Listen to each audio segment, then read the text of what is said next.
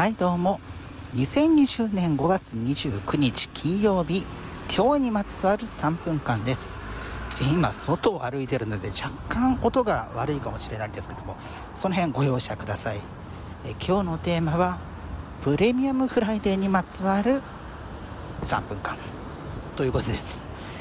えー、まあ、今日最終金曜日ということでいわゆるプレミアムフライデー。まあ、大体3時くらいまでに仕事を終わらせてみたいなことが一番最初のプレミアムフライデー始まった直後の、えお話だったとは思うんですけれども、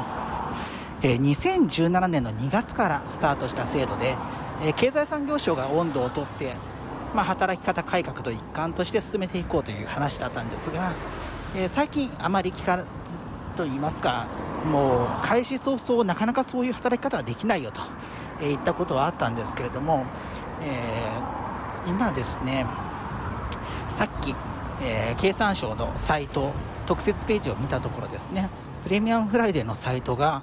えー、1月以降全く更新されてなかったんですよね。んでまあ新型コロナの、え、対応が必要だということで、え、そうしたところで、え、変更していることもあると思うんですけれども、まあ、このままいくと、まあ、なかなかねそう経済活動を活発化させるといっても、えー、プレミアムフライデーまでは手が回らないでしょうからそうしていく中で、えー、最終的に、えー、まあ、うやむやなまま終わってしまうんじゃないかといった心配をしてしまいました。えー、まあ、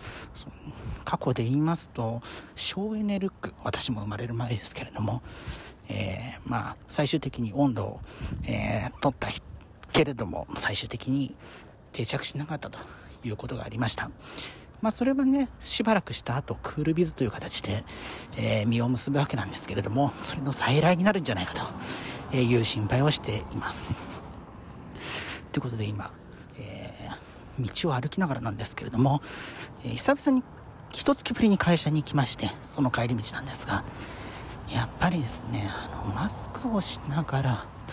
えー、あま、マスクしながら、えー、密を解消した状態で、